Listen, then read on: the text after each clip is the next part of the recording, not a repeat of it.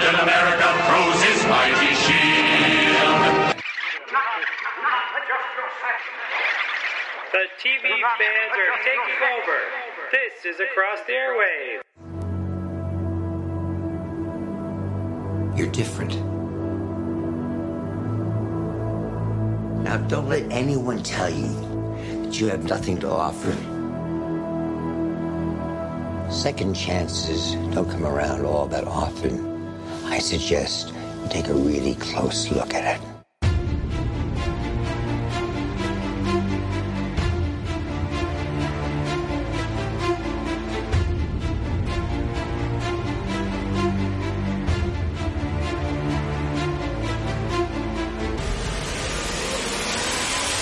Well, hello everybody, and welcome to the Marvelverse podcast, Across the Airwaves podcast, discussing Marvel's Agents of S H I E L D, Marvel Cinematic Universe, and Marvel's Netflix shows. And with me today to discuss Marvel's Guardians of the Galaxy Vol. two is... You are watching Cable ten of Royal Illinois Community Access Channel. Oh wait, I'm, I'm sorry, I thought this was the Wade's World podcast. My name is my name is Wes Kim. Thank you for getting that reference, Nikki. We, it's it's pretty it's pretty easy to throw a reference out there for me to get. Yeah, we are we are missing our Ben Grimm and our Reed Richards. We are down two of our Marvel versus Fantastic Four. We're... Yeah, they, uh, Steve is seeing the movie as we speak. Slackers. And uh, James is not being a slacker. He's celebrating an early Mother's Day with his mom. Yes. Which, when you're away at college, it's really nice to, to spend time with your mom. Yes. But we are here, and we have seen the Guardians of the Galaxy Vol. two. I have seen it twice. And I and I have seen it once because of a stupid thing called a sinus infection. Dear nope. Pollen. Um, you both, buddy. Before before we get started, um, does anybody want to get out? No, I'm kidding.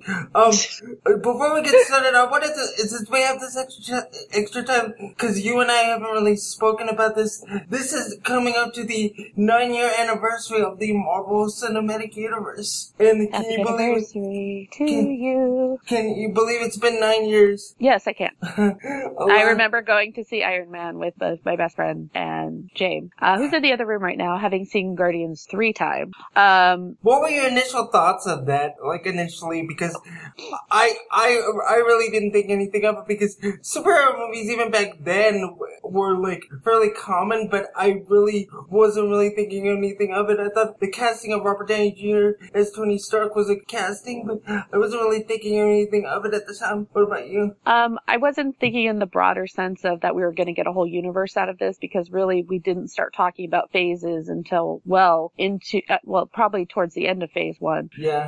Um, but I was excited because one, it's Robert Downey Junior and I've been a huge fan ever since I was about eight and I saw the movie Back to School. Um, and I was really happy that he was back. I mean, I watched Ally McBeal for that man. Um, but I was just thrilled to have someone playing a superhero that I, I loved and who so embodied the spirit of Tony Stark. Um, Um, it got me back into comics on a much deeper level than I had been before. Um, I thought I, I fell in love with Agent Coulson. No, um, yeah, no. I know. Uh, weird that, really? that that I love Agent Coulson. Um, I the only my only flaw for the film, in my opinion, was uh, Gwyneth Paltrow's Pepper Potts. I wanted to be Pepper Potts because I am a real redhead. Uh, I I some here, days. Here, here's here's the thing about the Marvel Cinematic Universe when it first started. I was I I thought to myself, okay, Marvel's gonna make their own movies, so what's the big deal about that? And, you know, I, you know, I, I only heard about it after the fact, like, what they had put up as collateral to make Iron Man work.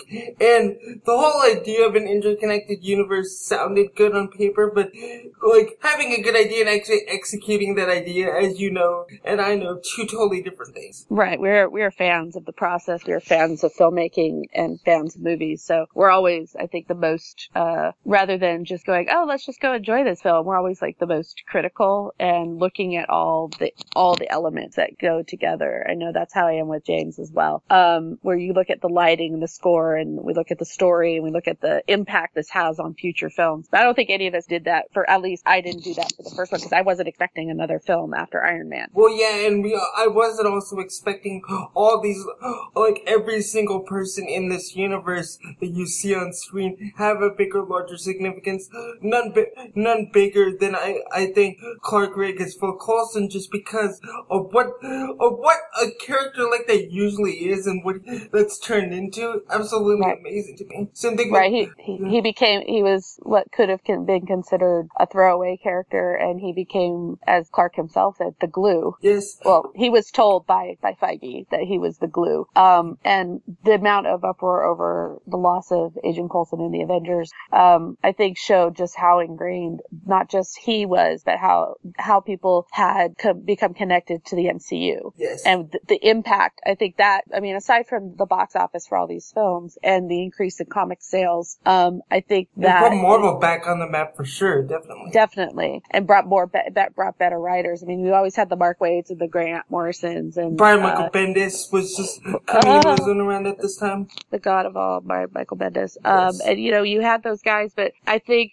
writing got better. I think more and more people start, I mean, I'm seeing more and more writers, more and more diversity in writers in the comic books when I go to the comic book store now. Um, I'm seeing better, you know, better writing, better characters, new characters that are getting their own titles, um, more women as titles. Um, it, you know, I'm a big fan of the comic book Faith, which is the first plus size superhero. And speaking um, of the women, like, along the lines of Clark Gregg, like Haley Atwell, who usually, who would, in any other comic book movie, or superhero movie, would have just played the girlfriend. She, in her own right, is be- becoming engrossed in the Marvel Cinematic Universe D N A, so much so that, like, she's just as much a glue as, say, a Howard Stark or Phil yeah, Coulson. I agree. I think Haley, I think when you have an actress like Haley and you have an actor like Clark Gregg, they bring more than just a performance to their characters. They really embody their characters, and I don't think that, I think that along with uh, R D J as Tony, those are the two others who I think most embody their characters in a soul deep way, not just uh, a deep way, but or a, a superficial way. But these these are Haley and Robert and, and Clark are those characters, and they embrace it. And you don't really get that level of commitment with the others, even though you do get a very deep level of commitment. But it's for those three, and they've transcended their characters. And it's not just, you know, oh Phil, Phil Coulson was in these things. It's oh that's Coulson. He you know. Clark is now known to millions of people just as Phil Coulson. And I would, I would argue that in going into what the film we're talking about today, Guardians of the Galaxy Vol. two, Chris Pratt, especially, and before I get in going into this, spoilers, spoilers, spoilers, spoilers, okay, I said it four times, we're gonna be covering a lot of this movie. I think Chris Pratt has really embodied Star-Lord, and you can see why Kevin Feige and James Gunn chose him for the original movie. Oh, I absolutely agree. I think that, I mean, I started reading Guardians comics when I heard that it was going to be a part of um, the M C U. Um, I was like, okay, I never really read them before, but then I really got into the history of the Guardians and, and reading everything I could. And the more and more you read, it's just like, he really, it, it like R D J and Tony, Chris Pratt is Star-Lord. Yes. But um, he hasn't played it long enough to get to that level that, that, that R D J has. But you can, but you can definitely it's see. The, it's almost there. But you can definitely see the heart and the almost oh God, the yeah. innocence and the good natured.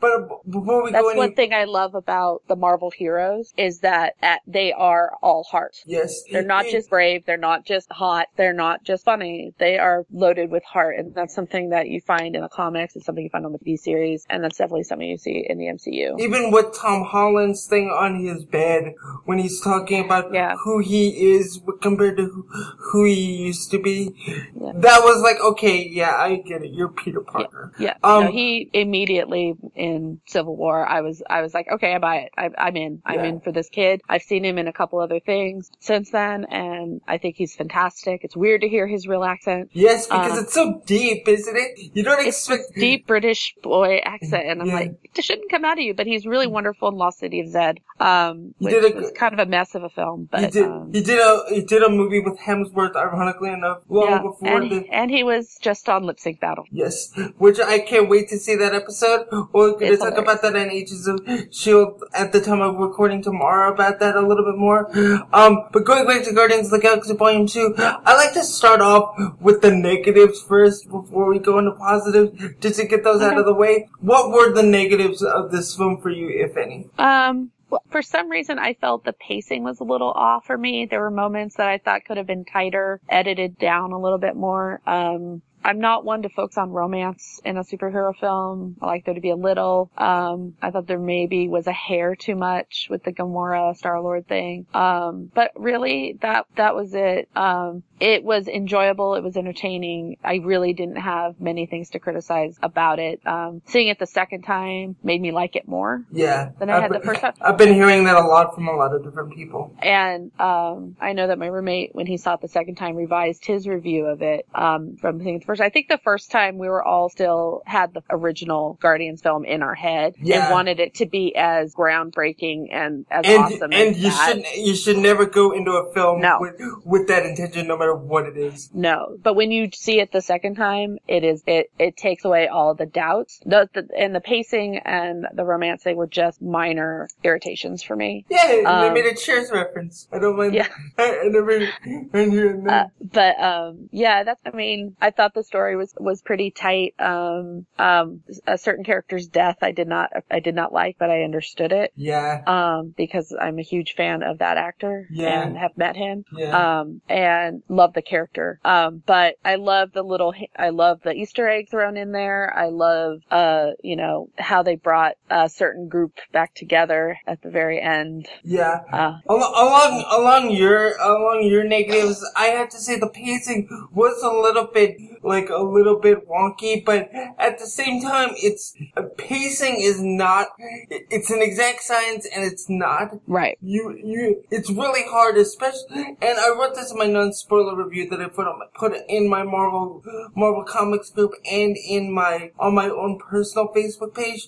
I think Guardians of the Galaxy Vol. two did the juggling of characters even better than the two Avengers films that we've seen so far. Yeah, I agree. And I, th- I think. With the pacing, it's very hard to to get a sense of pacing when it's just you doing the writing and the directing. Right. And and I don't know if you've ever directed anything. I don't know if you've ever written anything. When you're in the trenches, it's very hard to get perspective. Yeah, it is. Um, I have written things. I have not directed anything. I, I have no desire to direct. Um, it's but not easy. I, but my best friend is someone who who absolutely should be a director and a writer. He is that talented. He just I don't know why he won't do it. Um, uh, he says there's enough assholes doing that.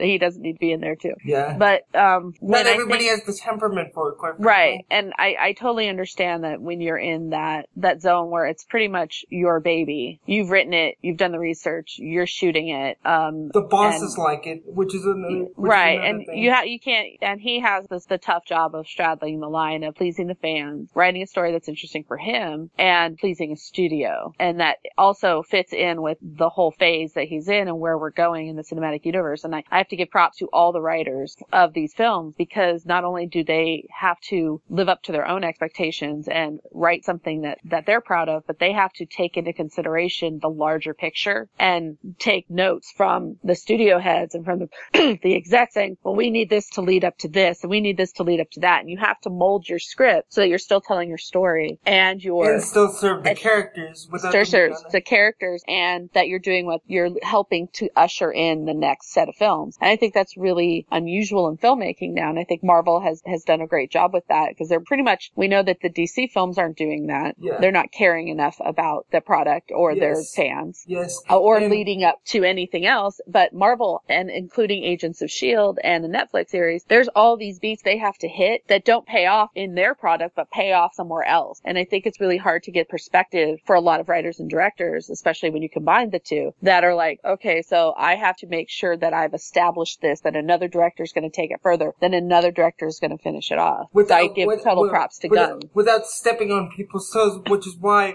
in Civil War you didn't really see Wakanda that much right. at all, because the Russo brothers said, we don't want to step on Ryan Coogler's toes. That's his right. story that he's doing. And and I don't think I don't think this should be like over overwritten either, and I need to mention this. No one expected Guardians of the Galaxy Volume one, if you want to call it that, to make as much money as it did. No, nobody expected, because it was the property that had the least amount of, well, it's the younger of the comic books. It's, it's one of not the youngest, as old as the Avengers. It's, it's one of the youngest in Marvel's history. Like, right. It hasn't been around very long. No. And it didn't have the massive fan base that the Avengers. I mean, the Avengers are the greatest, you know, probably the best team up. The Avengers and X-Men and the Justice League. It's, that's who we know. That's who yeah. most people know who yeah. casually read comics. Yeah. It's those of us who, who go deep and deep and deep and want to read all these different titles that were going, okay, well, we're going to bring in the Guardians of the Galaxy. And a lot of us were like, why? And even the, it, even the, it, even the name Guardians of the Galaxy, it, so, it, it does sound like a stupid name. If you just... Yes, until, it does until you start reading it and you go, okay, I get it. And then, yeah. I mean, it introduces NovaCore and you, you have all these amazing stories that are taking place and you're like, oh, I wonder if they're, then the movie comes out and you're like, oh, I wonder which storyline they're going to do. Oh, look, it's an origin of the Guardians. Okay. Yeah. And what's the second one going to be about? And I think that having a superhero film that wasn't really about superheroes and that you set in space was a really big risk that paid off for them, because especially if in the grand scheme of things, they wanted, Marvel execs wanted to do a Thanos story with Infinity Wars, you need the Guardians. Mm-hmm. You need Gamora, you need Nebula, you need Star-Lord to fully tell the story of Thanos. You need the whole family, you need the whole Thanos family. Um, and you need to be in space because not all the Infinity Stones are on Earth. I mean, yes. we only know of a few on Earth. Yes. And I think that Marvel was very bold to choose Guardians. And I also thought they were very bold to choose Doctor Strange because not a lot of people were that familiar with Doctor Strange outside of Avengers comics. But, like, but okay, what, sometimes he's with the Avengers. But. But, what, but,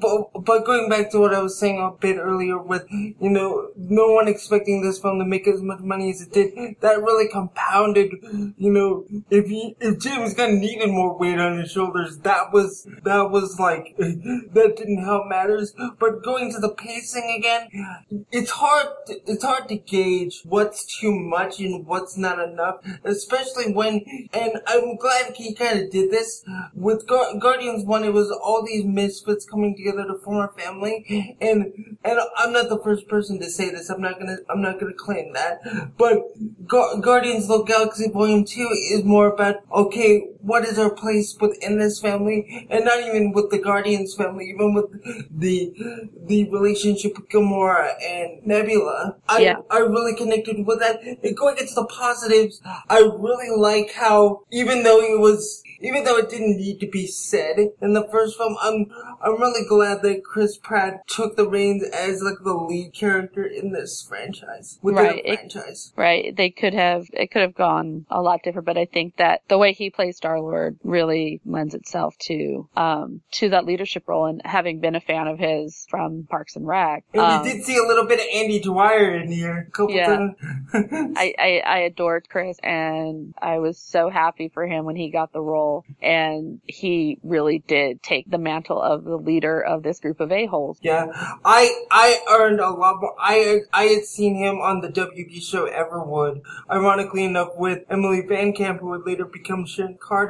And I saw this, like, doofy guy with a lot of heart. And one thing that really impressed me about Chris Pratt originally when he got this role, the first thing he said when he got this role, he was like, great, now I can go dress up as Star-Lord to children's hospitals. And yeah, like, and he does. Yeah. And he's, and from, he's from my area here in Washington, and he comes to the hospitals around here dressed as Star-Lord. No cameras, no T V crews, nothing. It's just him paying it, paying it forward. He really adores kids, and he make and you know his son was had some medical issues at birth, and he just was like so grateful that he wants to give back, and I gotta love him for that even more. Yeah, and I actually I actually like spent some time at that hospital he frequents when I was younger. Yeah. But going go, going in back into this film more, I loved Star-Lord's relationship with Ego, the Living Planet. Yeah. We need to talk about Kurt Russell. What did you think about his characterization overall? Uh, I'm probably not the best person to ask because. I'm of the opinion the man can do no wrong. Yes. Um, I've been a huge fan ever since I think I saw the Peter wore tennis shoes when I was yes. five. Yeah, and he, he really was like the Zac Efron of his day, really. Yeah, he did all these live action Disney movies, um, like Strongest Man in the World and uh, Super Dad, which I don't think was Disney, but you know, yeah. he and a bunch of teenagers drove around in a dune buggy and, uh, I've always been a fan of Kurt Russell. I ha- we have numerous posters in our house. I have Escape from, I have his a- Snake Plissken action figures. Um, I was really thrilled when he asked because I could see that you can get a resemblance. You can see how he could be the father of Chris Pratt. Yeah. Um, knowing, knowing the character of Ego, I, um, I loved how, like, I knew what was, what eventually probably was going to happen because I know yeah. who that character is, but he did not betray that at any point. He did not betray that he was going to go, go was super evil he put, at all. He kind of played like he, like one of his other previous roles, the dad from Sky High. And some, oh God, some, yeah, some, some, some. Love that movie. Yeah. Um, but um, I I thought he was fantastic. I thought he was a great addition. He loved he his worked. chemistry with Pratt, by the way. Absolutely, they had great chemistry. I love the scene where they throw the ball of light around. Um, and I know Chris Pratt said that was like a great moment for him because Kurt Russell was a former Major League Baseball player who was in the minor leagues. Um, Tyler Bates did a great job with the and, score with that scene too. Yeah, absolutely. And he said just throwing the ball around with Kurt Russell was awesome. And I, as a baseball fan, I'm like, yeah. But I thought their chemistry was great. I thought his chemistry with Mantis, um, and I thought he just did a great job. I thought he was funny as hell. Uh, like, and um, even kind of knowing what was coming, I was just like, I want more Ego. Can we keep him, please? Can we keep Ego around? I, th- I, th- um, I think my buddy said this. Uh, my buddy's doing a show on YouTube called Hyper R P G. One of the caveats to get these like big name, like established actors is that they're not going to be around in sequels. Like you're yeah. not, like you're not gonna see, like you're not gonna like see Glenn Close or um Robert Redford or Kurt Russell want to do like a franchise. Right, but I think Glenn Close said she would do another Guardian. She would play Nova Prime again. Yeah, but. Uh, Of course, there wasn't a place for her because uh, one of the things that I really loved about this movie is that we're actually moving from planet to planet to planet, which, yeah. we, which we really didn't get to see much in the first Guardians. And here's the thing w- with with me in sequels. I don't want to see the, the the same movie twice. Right, exactly. Even, even though that's, even though subconsciously that's what people mean when, like, when they say it's not as good as the first one. You want that losing your your first time uh, again, and that's right. not possible. You're not gonna have that, and you're gonna like this reference. You're not gonna get your Star Wars: A New Hope twice. Right, even, exactly. Yeah, you, though, every you want that. I mean, I think as film fans, as comic book fans. I think Marvel's audiences are, are a lot more, I want to see something new. If we were going to spend this whole movie on Xandar again, it wouldn't have brought anything new to the characters if we were going to see John C. Reilly again or Nova Prime. So I think, you know, what works in the people they bring back for some of the other films, like when they bring Gwyneth Paltrow in or Jon Favreau in for Iron Man or, or some of the other uh, recurring characters, it doesn't really need to work for Guardians because it, there's a whole universe to play with. Yes. And, and there's so that's such a wealth of locations and ideas because they've gone so many places in the comic, and you can also make stuff up. You can make up planets. You can't make up countries really, except for Wakanda. Um, well, so I think it, it works best in in that in that universe. Well, in in a sequel, like since you've already done the wham bam, thank you, ma'am, in the first one, like right. you can go into more character study, which exactly. I think is one of like the big, strongest things. Not just with Star-Lord, we already talked a little bit about Nebula and Gamora. I love, I love Karen Gillan's monologue, and it really speaks to people that grew up with cousins or grew up with brothers or sisters. One that's a little bit more successful when you're younger, right. and the other one that's like kind of tossed aside. And I, and I love, and Karen Gillan doesn't have much to do in this movie, but I love her little thing of, you, you know, while you were winning, all I wanted was a sister, and I was like, yeah. damn. I thought that I that really was, thought that that was beautiful. Uh, I thought she did a great job. I thought she brought she did bring something else to the film because she brought a lot more heart to the film because you got to know her. Yes, and well, she wasn't just Ronan's, you know, lackey. Or she Thanos was her own lackey. Or Thanos' lackey. She was her own being in this, and you really got a lot of heart out of her in the in the Gamora storyline. And as much as you get, I mean, Guardians really these films are uh, have a huge amount of heart in them because. They are about family. I think even more so than the Earthbound M C U, where you have a lot of heart, but I think for some reason these two Guardians films, they really embody a family. And I think that came across in this one, especially because like Drax called them that, you know, he's like, we're, you know, we're not friends, we're family. Yes. And, and the bringing in of Nebula, who I hope sticks around because I want her to become a Guardian. Well, uh, um, we know that she's going to be at least be in Infinity War because I, right. and I really hope they stick to the comic books.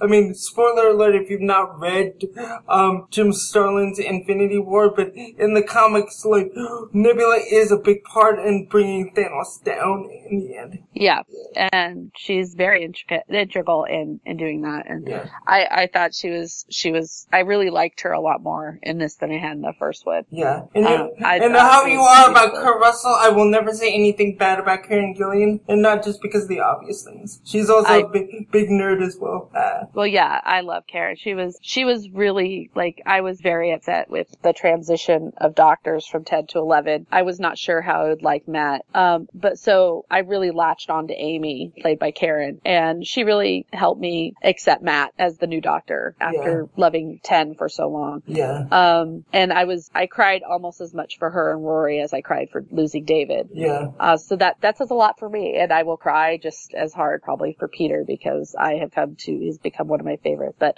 um, we're talking about Doctor fantastic. Who. We're, we're talking, talking, sorry guys, we're, we're talking about Doctor, Doctor Who if you're not, if, if you're, you're not nerdy enough. Yeah, if um, you're unfamiliar. But I thought, but Karen has always, I, I will always love Karen. Yes. I will always love her. Yeah. So I was just happy to see her doing something, uh, besides Doctor Who, and she was on that, um, Adult Swim show, uh, S V U, S U V. It was like a spoof of yes. crime she, shows. With she has Kate a great sense of humor, but I, I want to move on to talk about yes. the man that stole the show, in my opinion, Drax the Destroyer, Dave Bautista. My, my, my, my good Lord.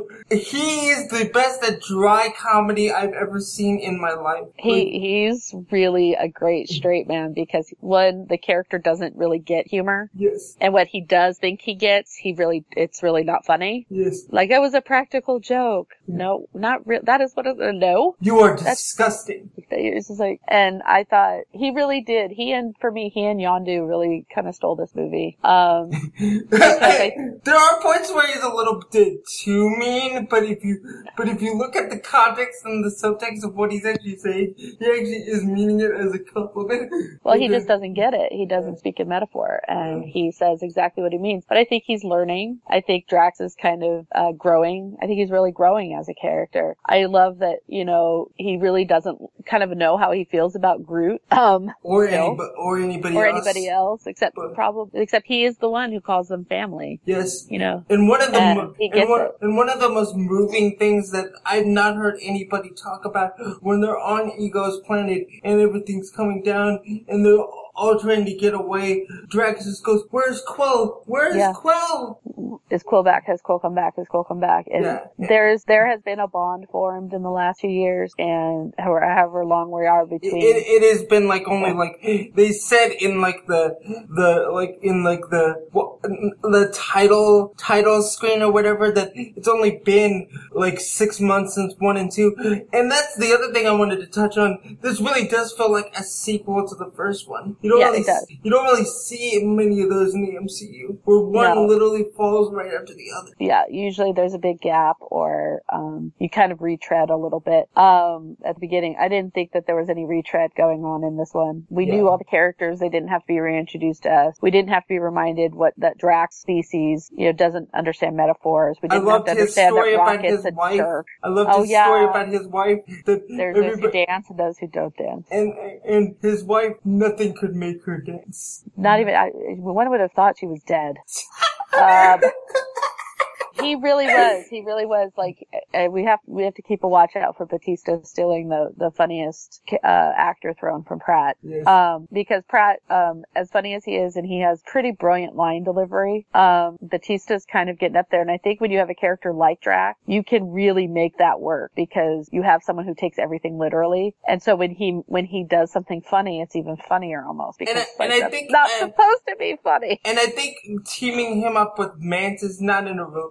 Not in a romantic way, of course, because Drax finds her disgusting. Uh, finds her disgusting. I love that. I loved his little analogy about beauty, though. It, yeah, it hurts because it's true. But I love that Mantis can kind of be Drax's conduit, especially when she like touches Drax on his shoulder when he tells that emotional story, yeah. and Mantis just bawls.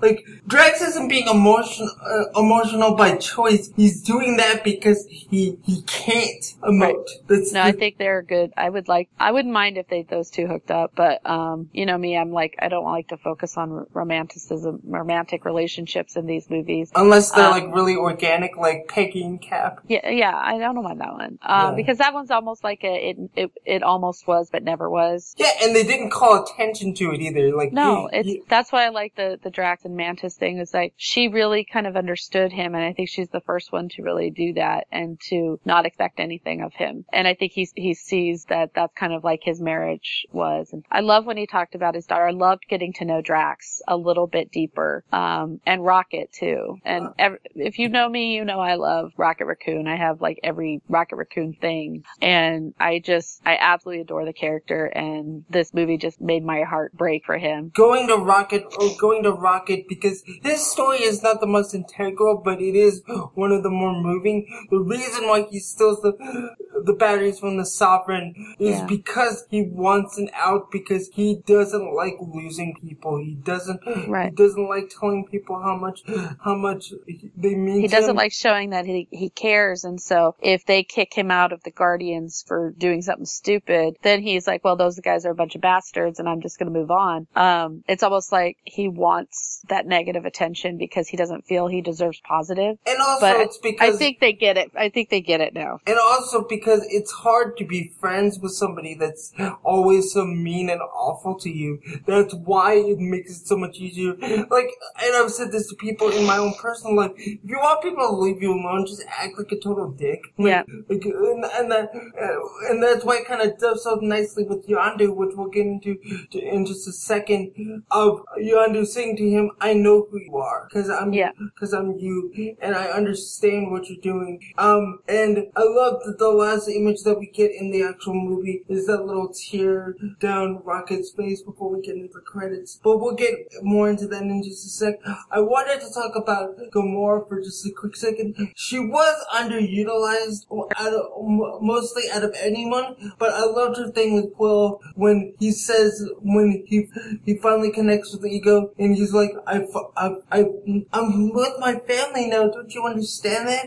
And Gamora just goes, I thought you, we were her family. Right. Yeah. Yeah. I, I think that she was holding herself back a lot in the film. Uh, she had a lot of emotional growth in this one. Yeah. Because of the relationship with her sister, the relationship with Peter, um, and then having to come to terms with a little bit of jealousy over Ego. Well, it is and, kind of like the, it, it, it isn't it exactly, but it's like, you know, you know, Captain Reynolds and, and Anar from Firefly. It's like Han, it's like Han and Leia. Like, both characters are emotionally damaged, and they're both ostracized from the, the worlds they're from, but at the same time, they can't come out and say, I love you, just because of extenuating circumstances and who those characters are as people. Yeah, exactly. And, and because, like, and because also, they're also kind of repulsed of each, each other at the same time, which is the, the great hallmark of all these kind of relationships, like, the non-sweet ones anyway, that you're kind of repulsed by the person that you're attracted to. Right. Yeah. Um, I want to talk about the Sovereign, because they're kind of easily, oh, yes. e- easily forgotten. Love, love. If, if this film does not win an Oscar or at least a nomination for set design and costumes, that will be a travesty. Because the I agree, I agree. Their look was so flawless, and I absolutely loved how they were so serious and yet really, really funny at the same I love, time. I love when they land on the snow planet, like the the escort planet, and they they hit like a bump in the carpet, and yeah. and Aisha, the leader of the Sovereign, will not move until the carpet nope. is fixed. And they spend a couple beats just trying to fix the carpet so she can walk by. Exactly. And then they're like, oh, oh, and the looks on their faces are like, oh, crap, crap. So they were this ultra serious race of beings. Yeah. But they were also very human. Yes. And very funny. I love and, that. I love that they're not going to send out their army.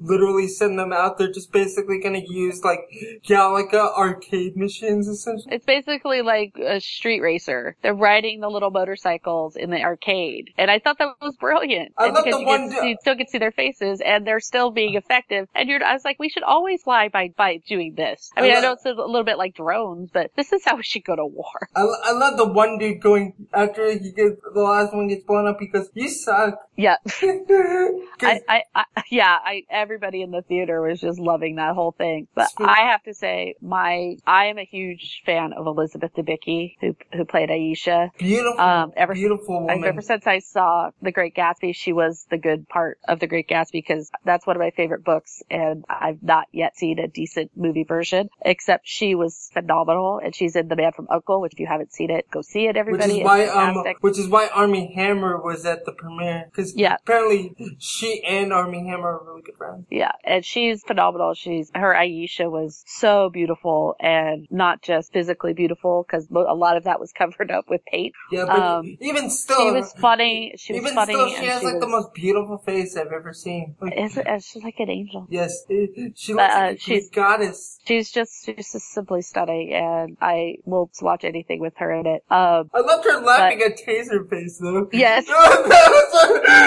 Like, we just talked about the Sylvan being so serious. I love that even even the Sylvan cannot keep Mister Face with the name of Taserface. Taserface. Yeah. It's like, really?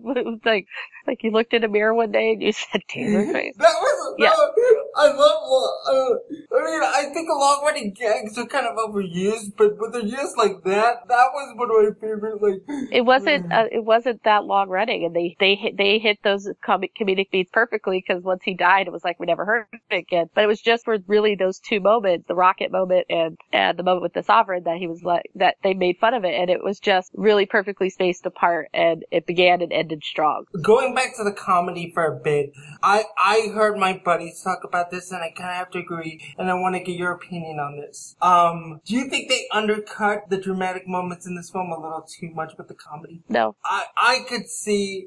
I could see why people would say would yeah, feel that way, see, but I, I didn't feel that way at all. Yeah, the comedy didn't land as good in this one as, as in the first one, but again, it's one of those things where you either laughed at it or you don't. If you over, if you over-examine comedy, you're doing it wrong. Right, exactly. Uh, and it didn't have to be rah, rah, ha, ha, funny. These are not characters that are stand-up comics. These I'm are Mary Poppins, y'all! Yeah, these are characters who are just funny people who are sarcastic and snarky, and that's the humor, is sarcastic and snarky and kind of an oh shit humor. And they're like, kind of, we're in this situation. And these characters are what kind I... of dumb, let's be honest. Like, all the characters in their not... own way are kind of dumb, but dumb in an endearing way, not dumb in like a stupid right, way. They're sweet, they're sweetly stupid. But one of my favorite moments was when they were, they just arrived on Ego, and Drax had said something, he's like, uh, and Ego is like, well, we're doing this, you know, with the exception of Drax, you know, kind of thing. And I was like, that was really funny. It showed that the character was listening, and these little moments that showed that every character was paying attention. And that's what I like about the humor of Guardians, is because they, they, their humor comes from how well they know each other. Yes. And the things that landed really well were the things between them. And, uh, what, even in the dramatic moments, like when Rocket and Yondu are being captured by the Ravagers, and they mutinied on Yondu, and Rocket still had, you know, the Taserface thing happened right in the middle of that. Yeah. We, you know,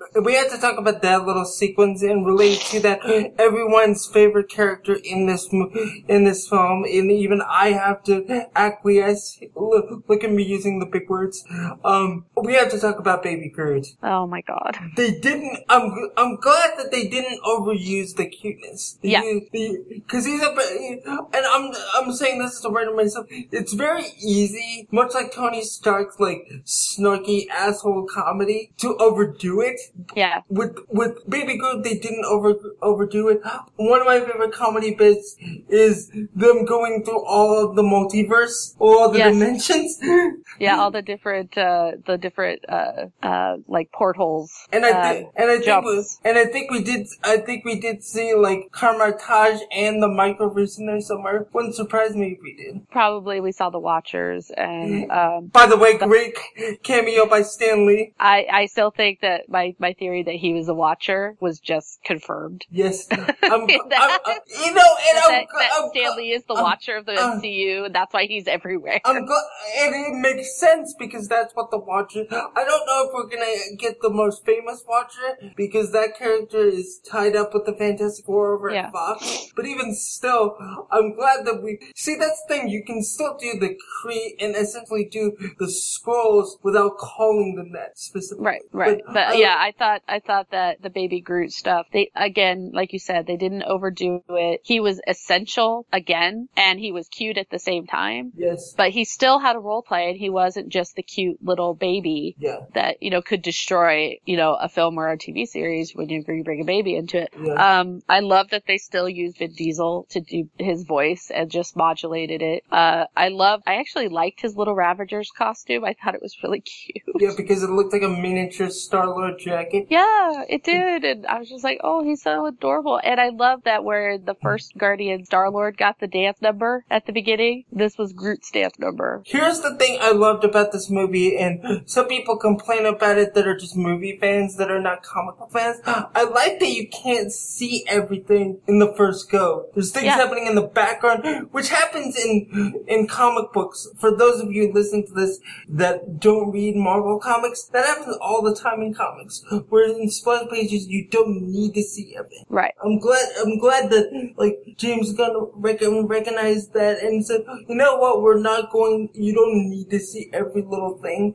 You don't right. need to see every little thing spelled out. Going along with that, how did you like the Guardian, the Awesome Mix Volume two? Well, they put in George Harrison, so you know I'm going to be happy. Um, I love their choices. They're not even songs that I would necessarily like in, like, if they came on the radio. Yeah. But I think what James Gunn does with the mix and what he did with the first one and this one are really, really smart. He fit the song. He picked the songs that fit that scene, and they do it really, really well. And the My Sweet Lord, which is one of my favorite George Harrison solo things, was so perfectly placed, and the Chain by Fleetwood Mac was so perfectly placed because on one it, of the, had to, on it one has of the... to do with family. On one of the best albums of all time, which is Rumors, exactly which is actually has a lot of family strife within that album. If you read the well, yeah, backstory, if you, know, if you well, if you know Fleetwood Mac's history, and yeah. like I do, it it really that song is about being a family. Yeah. And I thought they used it really well with not only when they're going to join Ego because the family is gaining another member, so we think, but or could it also be breaking up at the, they, or could yeah. be breaking up at the same time. Right. So there's just a lot of tension in that song. But it's a great song. It's one of my favorite Fleetwood Mac songs. Um, I, I think James Gunn is like amazing when it comes to choosing the music. I,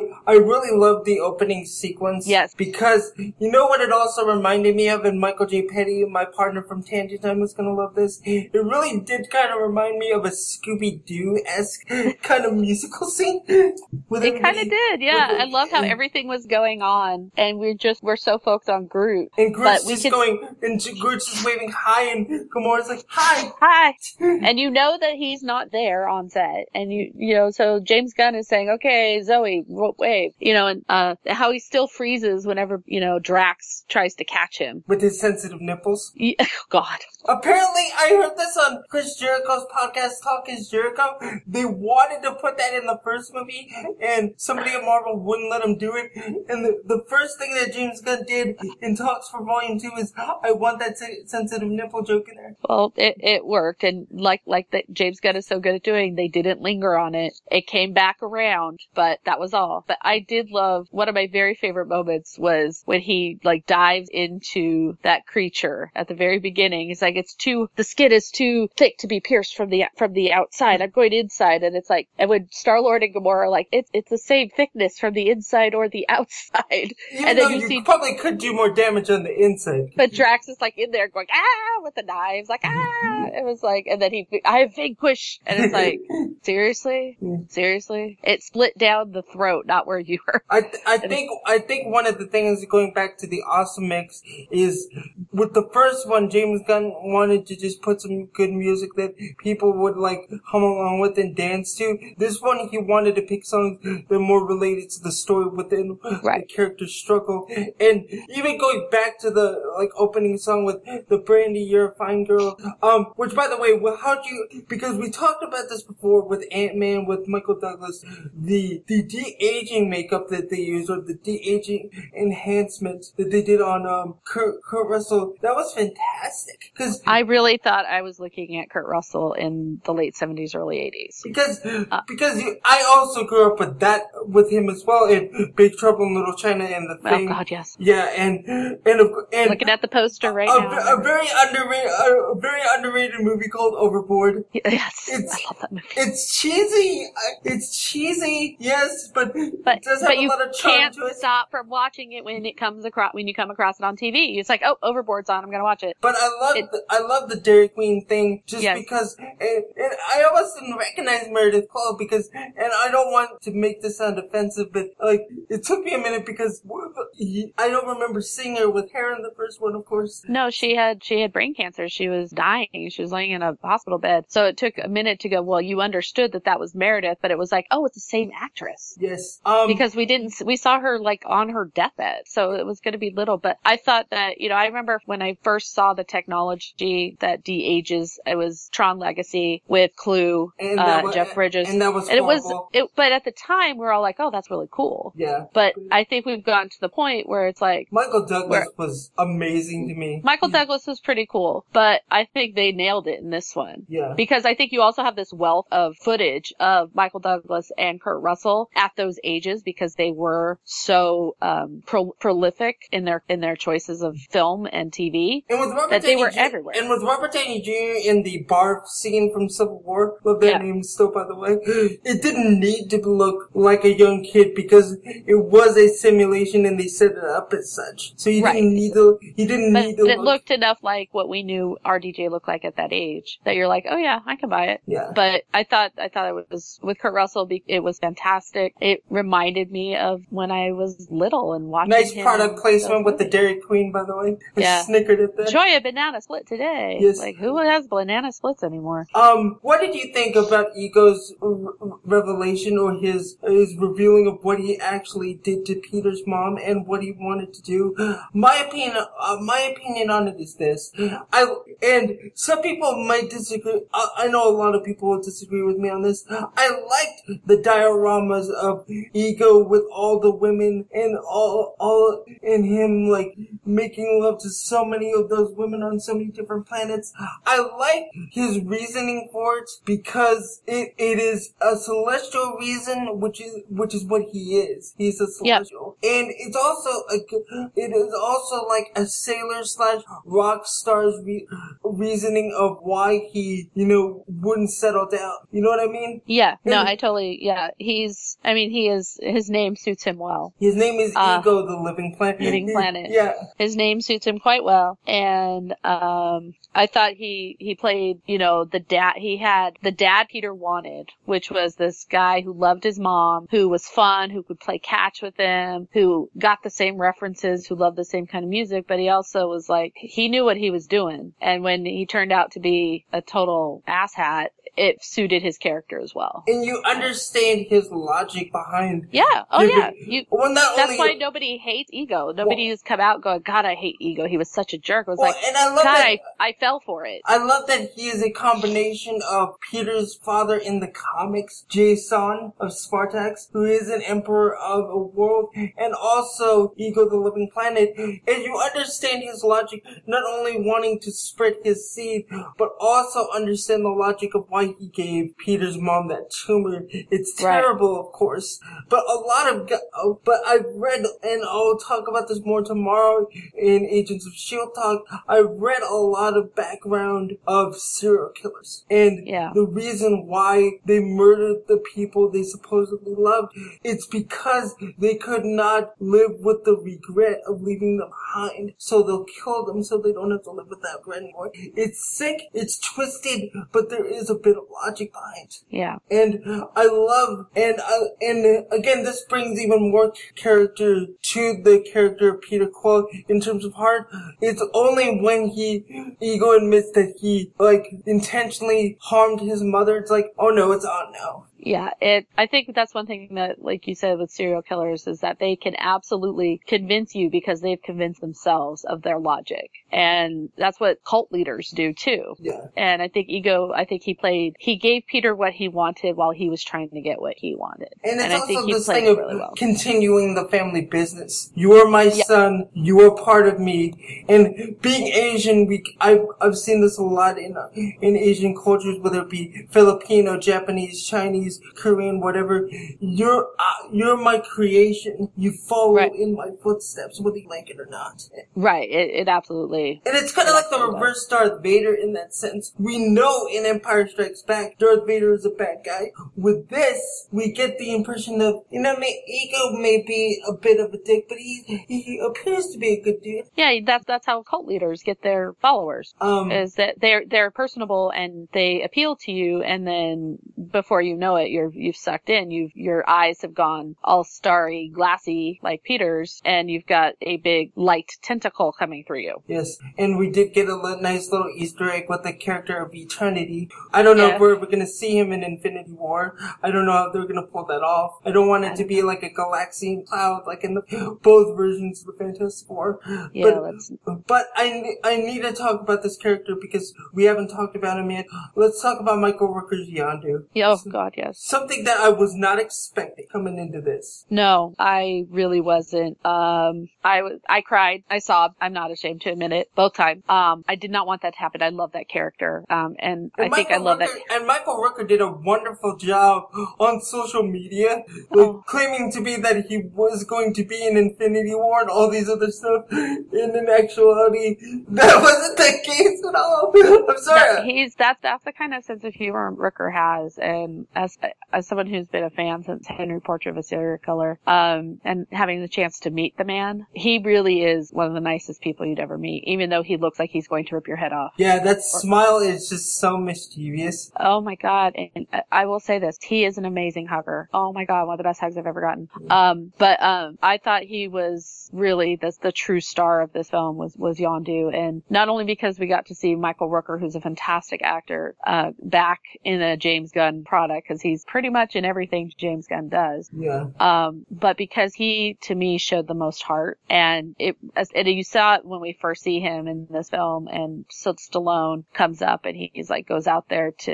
And I love that Stallone is pretty much playing Rocky Balboa in space. Like, he's not even Except trying to hide coherent. It. Yeah, he's not, he's not trying to hide it. Which, by the At way, some... St- Stallone is basically playing Starhawk, one of the original Guardians he... of the Galaxy, who, exactly. we do see in, who we do see in the post-credit scene. Post-credit right. Those scene. Are all in the post-credit scene. Uh, Ving Rhames, um, Starhawk, and Michelle Yeoh's character, Michael Rosenbaum as well. The Michael Crystal Rosenbaum Ball. Are the original Guardians of the Galaxy, and, and, and the, all of us who knew were like, uh, what? Well, even, oh my God, that's well, awesome! And um, it's just like, because as soon as I saw Michelle Yeoh, I'm like, well, she is she supposed to be Nikki? Yeah. And I'm like, no. And so we came home, and we kind of researched it. We're like, no. And I love Michelle Yeoh. She's one of my favorite actresses, and I was just so happy to see her. I didn't realize until we walked out of the movie that we were like, wait a minute, was that what we saw? Because we we're like, I was just happy. Oh, a cameo from Michelle Yeoh, a cameo from Ving Rhames, a cameo from Stallone. And I did say, and I'm not a big Stallone fan, I thought this was his best performance ever. Um, you need to see Creed. Creed is, I've seen Creed. Creed is a great, Creed is a great movie, and I love that My, Miley Cyrus is the voice of the computer, who's also yeah. another original member of the Guardians of the Galaxy. Yeah. Um, but going back to Yondu. Speaking of original Guardians, I like that he had his original fan from his yeah. original look in Guardians of the Galaxy. Yeah. Um. Yeah. I, I, I missed. I missed. Like I was like when we saw the first Guardians. I'm like, that's not Yondu's fan. Yes. Um. Not again. Much like Gamora, not a lot of stuff with Yondu, but the stuff that's there, especially when Peter's flashing back to all his memories. Yeah. With the people that he had. My, favorite, just... my favorite one was on the grass with his mother listening to that Sony Walkman. Yeah. Yeah. I had that Sony Walkman. Um, but one of the things I love the most about Yondu in this film, um, was when Peter was telling Ego, trying, you know, why Yondu kept him around was because he was a skinny ass kid who could make, it was, was good for thieving. And And it's like at least twice the exact words came that Peter had said about Yondu, uh, his relationship came out of Yondu. It's like, well, he was just a skinny little kid. It was good for, you know, it was good, get in and out of small places. It was good for thieving. It was the exact same line. And it showed just how close these two were. Yeah. It's like, you threatened to eat me. It was funny. Not yeah. to me. Yeah. And it was just like, I just thought it really showed the closeness of that relationship we didn't get in the first one. You didn't understand, I think, from the first one that they had a father-son bond as Peter was growing up with him. And this one, you really got it. And it didn't feel like it was tacked on at all. It felt like it was very natural. Like, it, we just didn't see that because they weren't really together in the and first And it wasn't like a huge neon sign that's a, no. This is the, this is a movie about fathers and sons. This is a movie about fathers and sons. This because movie. It was about so much more than that. And it was about the nature of family. And I think when, you know, Sean Gunn gives him the thing that they're all the kids are listening to on Earth. I love, I love seeing the Microsoft Zune. I had a Zune. That was I'm so my, sorry. That was my first. No, no, no. Here's why I had a Zune, and you're gonna laugh when I say this. The reason I had a Zune is, well, number one, I wanted to be different. That was number one. And number two, I knew nobody was gonna steal it. Yeah. And no, and no one ever did. Yeah, pretty much. And th- and that's why it can I, hold a hundred songs. Three hundred. They said three hundred. They, they said in the movie. I lo- I love that. Uh, excuse me. I love that they they t- not they not only chose a Zune, they chose the ugliest color of Zune, the brown Zune. I love. I I I loved them playing the Cat Stevens song. I loved, even though some people thought it undercut the funeral scene, which was their version of Thor: The Dark World to me. I loved um Quill's line about David Hasselhoff. Yeah. And how he connected that with the Yondu. By the way, I also loved David Hasselhoff cameoing when yep. when Ego turned into him for a second. I loved I loved that that and well, I I love how Gamora just totally messed up his name too. Yeah. Starfront Hasselfrau. You mean David Hasselhoff? Hassel. And I did love that in the the end credit song, it uh the band used David Hasselhoff was doing the rapping. Yes. Because apparently that was the one of the only original songs with lyrics they actually created yeah. themselves. And then um, we are, we are Groot. But I but I have to mention this, and I'm sorry for me cry. Yondu's death scene and how Star-Lord reacts to it. That that totally that to- I think it got everybody, because I'm very cognizant of what's going on around me in a cinema, and that's the one scene that literally, like, you could hear a pin drop. That was like the equivalent of Rhodey falling down in Civil War. Yeah, because it was it was it was really hard, because you finally get the idea when Yondu shows up and Star-Lord realizes that's my father. Because and it, I'm glad it didn't take him until Yondu died to realize that. It was really when Yondu showed up on Ego. Yeah. That and they had that little bickering moment, which they're so great at, um, where they're going back and forth and the whole "you said you were going to eat me," um, but when he says, you know, he may have been your father, but he wasn't your daddy. And I think there is that difference between a father and a daddy. Um, and I thought it was really beautiful, and that Star-Lord was able to appreciate that Yondu was his dad um, before Yondu died. Because I don't know how it is with fathers and daughters or mothers and daughters,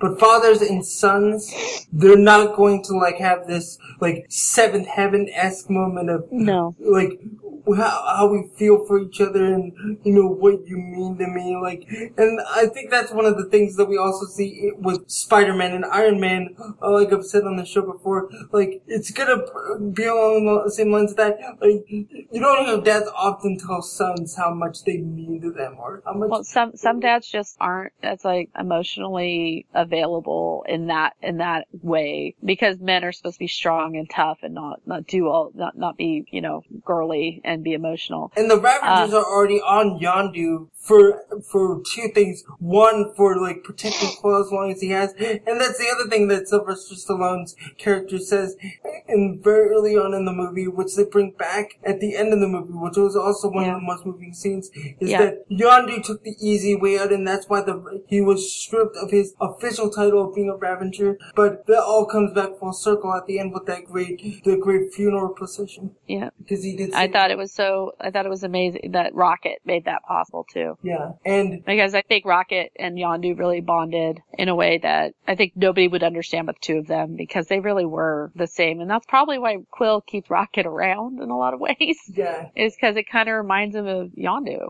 Um, but I think the fact that Yondu Yondu was really the one in this film who was most in touch with his emotions was was kind of beautiful. Especially when he was such a jerk in the other movie. It, right. Like, it give, again, it gives him more depth than he had before. Right. And you because when this mo- because when I was watching this movie, it didn't surprise me or come out of left field that he was this attached to Peter. It didn't. None of his emotional uh, realizations were a surprise to me because it's it it fit. Even though we didn't get that in the first one, the way Rooker plays this character is in such a way that everything was really natural and it all fit together. And none of these characters are one-dimensional. And I think Yondu was the character with the most growth and I think the most heart in in the film. And I think we learned more about him than even we maybe they expected us to. I, I think it. W- I said we've said this a couple times in the podcast already. I think this furthers what I said earlier about this film really being a direct sequel. Because let's be honest, Captain America: The First Avenger and Captain America: The Winter Soldier were not sequels. Like Captain no. America, Captain America: Winter Soldier was just the second Captain America. Same thing with Civil War. There were connecting threads, but it was not as connected. Like Thor: The Dark World and the original Thor were not a sequel. The, like these two films, Guardians one and Guardians of the Galaxy Vol. two, are a, a sequel to each other. Yeah, I agree. And um, I need to talk about this for just a quick second. I love this. May be the most beautiful um, Marvel movie that we've ever seen in terms of a visual, a visual, a visual spectrum. Well, yeah, I think not only you know you have a director like that, but you can make these planets look like anything you want because there's no basis for comparison. We know what Earth looks like. We don't know what Ego's planet looks like. Really, we don't know what you know. And yes, they were they were true to the comic in some of them. We don't, but I th- I think that you have more to play with in the toolbox, and especially with the use of the the red cameras, which I'm not gonna go through what red cameras are. You can look that up yourself, and they could explain it more eloquently than I ever could. But one of the advantages of using these red cameras for this movie, it is it accentuates colors like blues, right. browns, reds, oranges to the point where they, they it does look like a Flash Gordon movie on acid. And and uh, here to close this up, and we're not gonna close this up fully right now, but I wanted to say a couple of things about this movie. Like I said in my non-spoiler review, I think this is good. I think Guardians of the Galaxy Volume two. Oh, oh, please forgive me. I need to mention this. I loved it when Peter Quill turned into Pac-Man. that was the yes. big, that was the biggest. I, I so wish we'd seen the Skeletor too. I love everybody busted laughing in the yeah. theater both times because it was so awesome. Because it was and, kind of a throwaway line when Peter said it. Well, that's the thing I love about James Gunn is nothing is a throwaway line. Yeah, but it was treated as such. And speaking of James Gunn, it, sure, it's because he's his brother, but I like how Sean Gunn was used, even for the little thing that he had. Yeah, I love Sean Gunn. I think, you know, not only was he that character, he's Rocket, too. Yes. On set. The, the on-set Rocket. Yeah. Um, but going back to what I was saying earlier, I think this Guardians of the Galaxy Volume two is going to be like what Ant-Man and Captain America: The First Avenger, and to some extent, Thor, the first Thor film were. Maybe not overwhelming critical response, but as it ages like wine, I think people are gonna going to appreciate it more. And I think it's one of I think Guardians of the Galaxy Volume two is going to be one of those films when one sees it on Blu-ray or one sees it on Apple T V or Netflix or wherever you see it, it's going to like gain a following over time. What do you think about that? I I agree. I think I loved it both times, and I liked it better the second time. I think it's the kind of movie that you're all you can always find something new in, which is why I still watch Star Wars, is because I'm always finding something, and I've seen Empire over five thousand times, yeah. and I still find new things. So um, I think it's definitely a movie that is built to last. It's to last, yes. No, I'm just yeah. kidding. Um, um, I, I, just for, just for historical reference, I like that this, and really and truly, since Iron Man one, we haven't had this. This is one of the few movies in the Marvel Cinematic, Cinematic Universe that literally has nothing to do with the Marvel Cinematic Universe. Yeah. Like, there is, like, some ties to what's gonna happen in the future, like Aisha and Adam Warlock Warlock, which I thought was a great Easter. I thought it was a great post-credit scene. Um, of course Thanos, but it's not, but it's not interconnected like it was with the first one. Like you don't right. see, like you don't. I I was disappointed that we didn't see a Thor cameo. I'm disappointed that we didn't see some connection to Ragnarok. But at the same we did. time, oh, I know we did with the Jeff Goldblum thing. But I I I. But going back to what I was saying, I, I was disappointed at the time that we didn't get one. But I'm glad that we didn't because I like that this movie stands alone by itself. Yeah. You don't see that much in the Marvel Cinematic Universe. No, I, I was totally fine with um, the fact that we didn't get a whole lot of cameos. Or um, I think they saved those things for the end credit scenes. And, and, and we still have Thor Ragnarok in November where we could ha- essentially have like Star-Lord show up and give Thor right back to Earth. I need to also say for historical reference that when the Guardians show up in Infinity War, which is not a spoiler, if if you're listening to this, you probably know that already. Um, it's when not the, a secret. Uh, yeah, when when the Guardians do show up in Infinity War, it's going to be a good two years since the events of Volume Two, which probably means we saw Groot in his emo teenage form in one of the post-credit scenes. We're probably yeah. going to get full-size Groot again. Probably, is, yeah. He uh, he's he's growing. He's becoming an annoying teenager. We, all he needs is some a bad dye job and sing some My Chemical Romance songs, and he would yeah. totally be like a, a perfect teenage. Just playing uh, teen- his just playing his video games. Yes. Um. I I loved, just for reference, I don't want to forget this, I loved Peter's explanation of why he hasn't gone back to Earth. I'm glad yeah. they put that in there because it, it explains why he never went back, and that's probably why it's going to be a little hard to get him to come back to Earth because of his negative feelings towards it, which is how I also feel about Washington State, quite frankly. I know that Nikki lives there now, but nothing good really came out of me living there. And how Peter feels about Earth is how I feel about Washington State. I really liked how, how they put Peter's explanation in there. Um, I want to talk a little bit about the post-credit scenes. Lo- I okay. love I love Howard the Duck. I'm sorry. I don't apologize to me. I, I love, I love it too. I love I love that it's Seth Green doing it. I hope we can see him somewhere in Thor Ragnarok. That would be interesting, yeah. Like he's one of the spectators at the Thor and Hulk fight. Maybe. Um, Maybe. Cosmo, my, do- my dog Cosmo, loves seeing him back. Yeah. Yeah, I was really happy for, for the little bits we did get. And I think that one of the things James Gunn is really good at is not overstaying the welcome. Yes. So just to have that little bit of Cosmo, and I love the way they did the end credit with like looking like an album cover yeah. and then making the little images of them like start to dance. And, and then all, the I Am Groot spattered throughout. Yeah, the I Am Groot spattered in the credits. And I love that everybody was like going, oh, there's this, there it is, there it is. I also love that um Peter's grandfather from the first yep. film is in this in the end credits and in when that like big blob concrete thing co- yeah. comes around in Missouri. Um, Another actor who's in every James Gunn movie, and I think James Gunn's parents are actually in. Yeah, the, they are. They are in, in that scene in Missouri as well.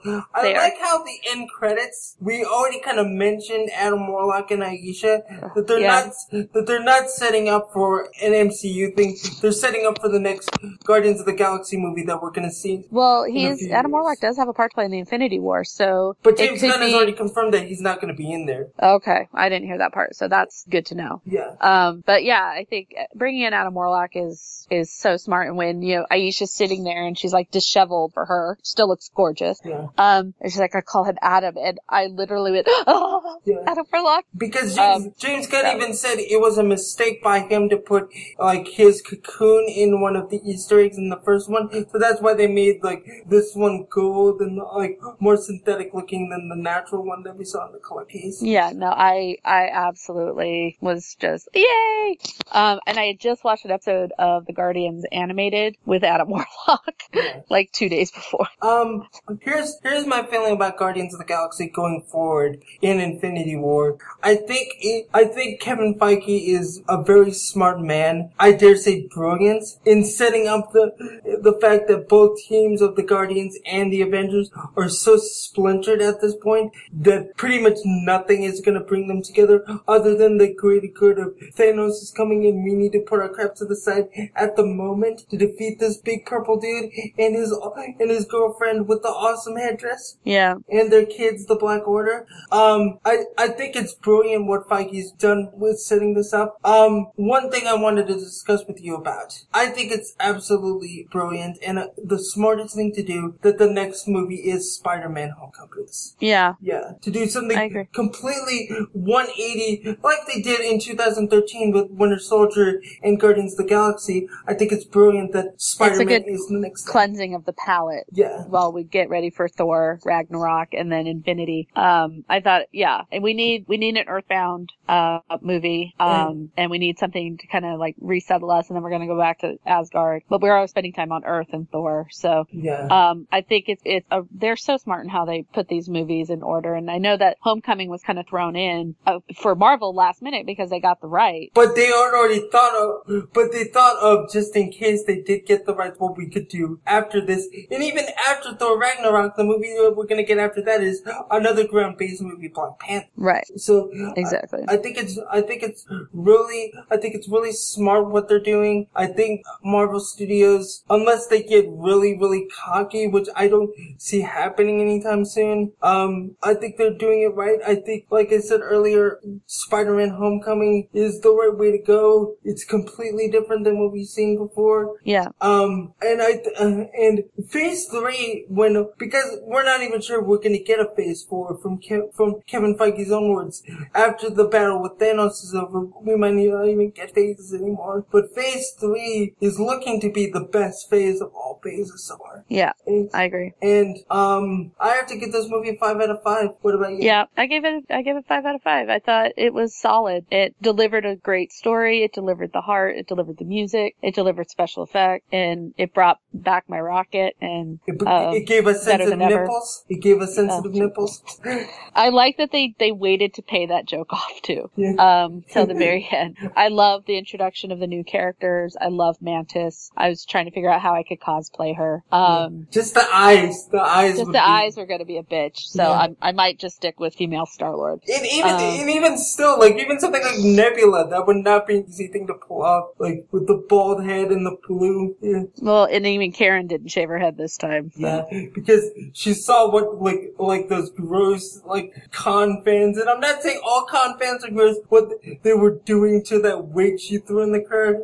Yeah. Yeah. yeah. But um, I think it's time to go into our pre-recorded closing. Okay, let's roll it. Good at our Across the Airways podcast network website, across the airways dot com. Again, that's across the airways dot com. You can check out all of our podcast shows available as their own individual program. Get the iTunes Store, get Google Play Store. Guys, for the podcast shows, cut our network. We have the D C Nation podcast, located at d c nation dot across the airwaves dot com. Again, that's d c nation dot across the airwaves dot com, which reviews popular D C Comics-related T V shows, get movies. There's also the Marvelverse podcast, located at marvelverse podcast dot across the airwaves dot com. Again, that's marvelverse podcast dot across the airwaves dot com, which reviews Marvel Comic-related T V shows, get movies. Again, we also have Thronescast, our podcast dedicated to reviewing episodes of H B O's Game of Thrones, which is available at the website thronescast dot across the airwaves dot com. Again, that's thronescast dot across the airwaves dot com. In addition to these programs, you can listen to the original Across the Airwaves podcast, which is accessible at across the airwaves dot com, which reviews T V shows not related to superheroes, core Game of Thrones, like The Walking Dead, Doctor Who, Star Wars Rebels, Supernatural, and more, including sitcoms such as The Big Bang Theory and The Muppets. Also, you can listen to Across the Airwaves, the D C Nation podcast, Thronescast, the Game of Thrones podcast, and the Marvelverse podcast, on the Mixed Radio Station, Code by Jack, like Stitcher Radio, or if you use Apple devices, download the podcast box app. And if you're on a Windows or Android device, you can download our app from the Amazon Marketplace, and the Windows Marketplace, and a regular Windows or Windows Phone app. As for how you can contact us to give your own listener feedback on the T V shows we review, provide suggestions on how we can improve your podcast listening experience, or just want to say,